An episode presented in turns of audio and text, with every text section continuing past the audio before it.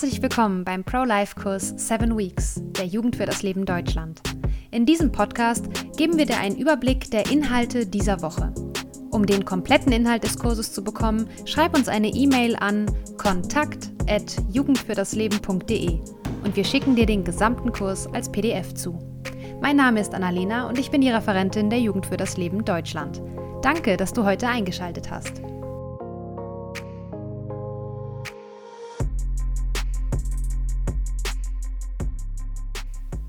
Diese Woche geht es um die verschiedenen Abtreibungsmethoden und die rechtliche Lage in Deutschland. Sei jetzt ganz ehrlich zu dir. Stell dir vor, du bist schwanger oder deine Partnerin, genau jetzt in diesem Moment. Welche Gedanken schießen dir durch den Kopf? Was würde dir Sorgen bereiten? Würdest du dich vor jemandem schämen? Zunächst einmal unterscheidet man zwischen chemischer und chirurgischer Abtreibung. Die chemische Abtreibung wird oft medikamentöse Abtreibung genannt. Wir verwenden das Wort Medikament in diesem Zusammenhang nicht, da Medikamente zur Heilung, Linderung oder Vorbeugung von Krankheiten verwendet werden. Schwangerschaft ist aber keine Krankheit. Zum einen gibt es die sogenannte Pille danach, einsetzbar bis zu 72 Stunden nach Geschlechtsverkehr. Sie hat eigentlich eine verhütende Wirkung, weil sie den Eisprung verzögern oder verhindern soll. Wenn aber schon eine Befruchtung stattgefunden hat, kann sie eine abtreibende Wirkung haben, weil sie die Einnistung des Kindes verhindert. Nach der Einnistung in die Gebärmutter ist diese Pille wirkungslos. Auch die Antibabypille kann früh abtreibend wirken, aber in wesentlich weniger Fällen.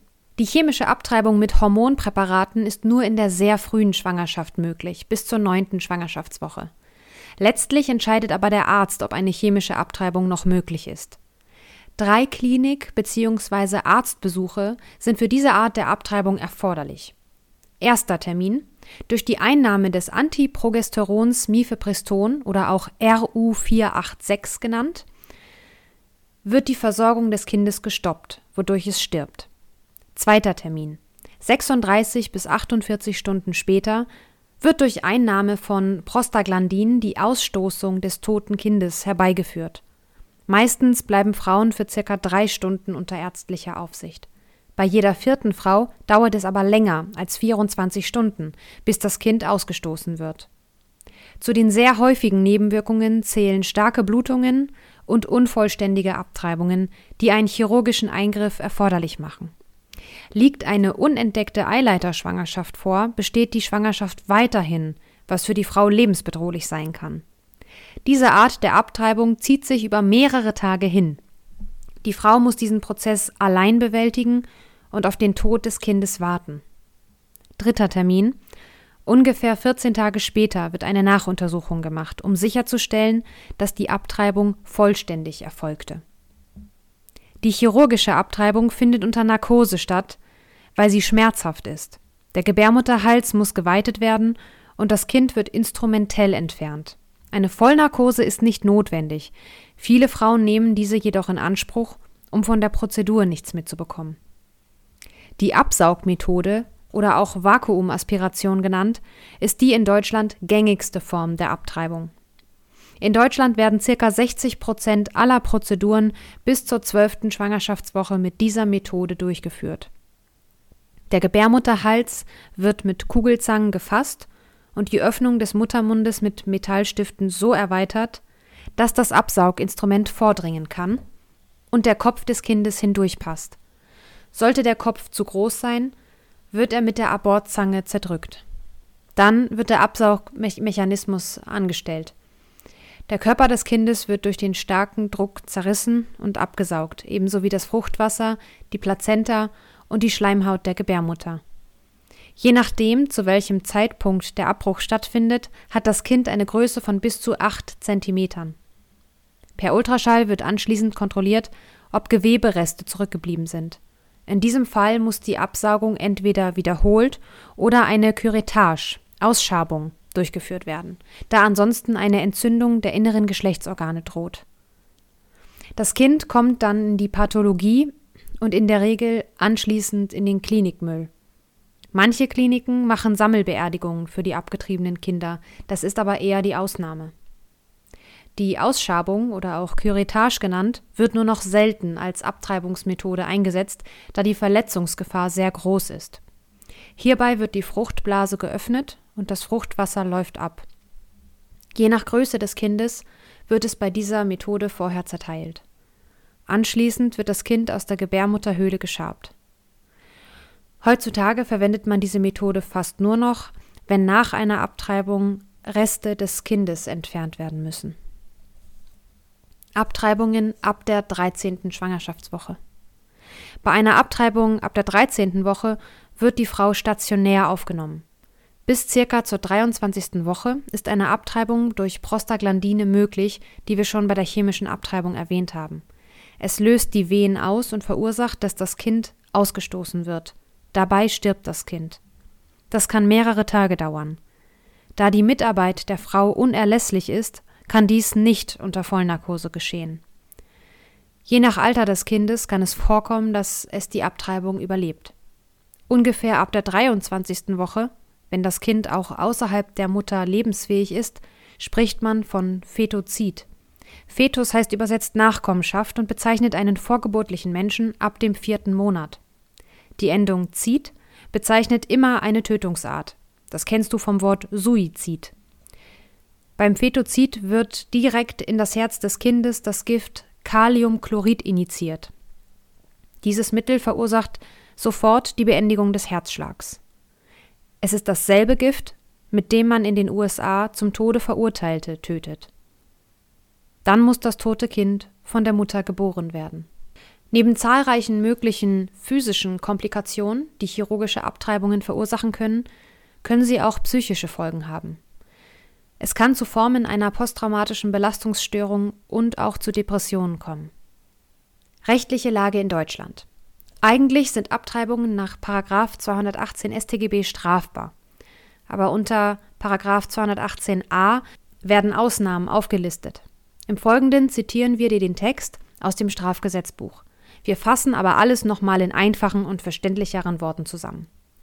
Aus dem Strafgesetzbuch Paragraf 218a Straflosigkeit des Schwangerschaftsabbruchs. Der Tatbestand des Paragraf 218 ist nicht verwirklicht, wenn Erstens, die Schwangere den Schwangerschaftsabbruch verlangt und dem Arzt durch eine Bescheinigung nach 219 Absatz 2 Satz 2 nachgewiesen hat, dass sie sich mindestens drei Tage vor dem Eingriff hat beraten lassen. Zweitens, der Schwangerschaftsabbruch von einem Arzt vorgenommen wird und drittens, seit der Empfängnis nicht mehr als zwölf Wochen vergangen sind.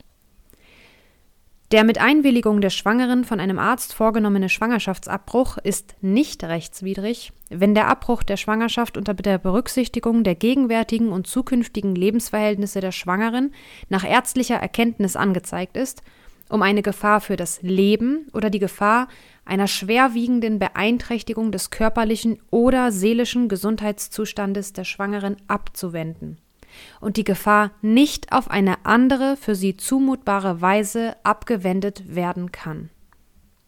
Die Voraussetzungen des Absatzes 2 gelten bei einem Schwangerschaftsabbruch, der mit Einwilligung der Schwangeren von einem Arzt vorgenommen wird, auch als erfüllt, wenn nach ärztlicher Erkenntnis an der Schwangeren eine rechtswidrige Tat nach den Paragraphen 176 bis 178 des Strafgesetzbuches begangen worden ist.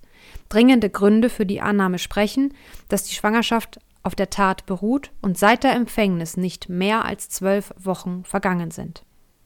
Die Schwangere ist nicht nach 218 strafbar, wenn der Schwangerschaftsabbruch nach Beratung von einem Arzt vorgenommen worden ist und seit der Empfängnis nicht mehr als 22 Wochen verstrichen sind.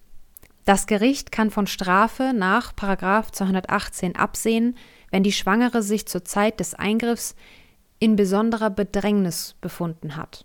Grundsätzlich lässt sich das jetzt folgendermaßen zusammenfassen.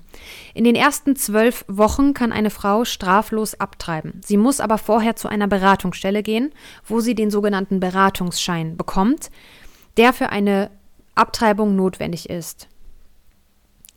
Sie wird dort aufgeklärt und beraten. Theoretisch soll diese Beratung dem Schutz des ungeborenen Lebens dienen. So steht es jedenfalls im Strafgesetzbuch. Wir zitieren wieder aus dem Strafgesetzbuch, dieses Mal Paragraf 219. Beratung der Schwangeren in einer Not- und Konfliktlage. Die Beratung dient dem Schutz des ungeborenen Lebens. Sie hat sich von dem Bemühen leiten zu lassen, die Frau zur Fortsetzung der Schwangerschaft zu ermutigen und ihr Perspektiven für ein Leben mit dem Kind zu eröffnen. Sie soll ihr helfen, eine verantwortliche und gewissenhafte Entscheidung zu treffen. Dabei muss der Frau bewusst sein, dass das Ungeborene in jedem Stadium der Schwangerschaft auch ihr gegenüber ein eigenes Recht auf Leben hat und dass deshalb nach der Rechtsordnung ein Schwangerschaftsabbruch nur in Ausnahmesituationen in Betracht kommen kann, wenn der Frau durch das Austragen des Kindes eine Belastung erwächst, die so schwer und außergewöhnlich ist, dass sie die zumutbare Opfergrenze übersteigt. Die Beratung soll durch Rat und Hilfe dazu beitragen, die in Zusammenhang mit der Schwangerschaft bestehende Konfliktlage zu bewältigen und einer Notlage abzuhelfen. Das Nähere regelt das Schwangerschaftskonfliktgesetz. Die Beratung hat nach dem Schwangerschaftskonfliktgesetz durch eine anerkannte Schwangerschaftskonfliktberatungsstelle zu erfolgen. Die Beratungsstelle hat der Schwangeren nach Abschluss der Beratung hierüber eine mit dem Datum des letzten Beratungsgesprächs und dem Namen der Schwangeren versehene Bescheinigung nach Maßgabe des Schwangerschaftskonfliktgesetzes auszustellen. Der Arzt, der den Abbruch der Schwangerschaft vornimmt, ist als Berater ausgeschlossen.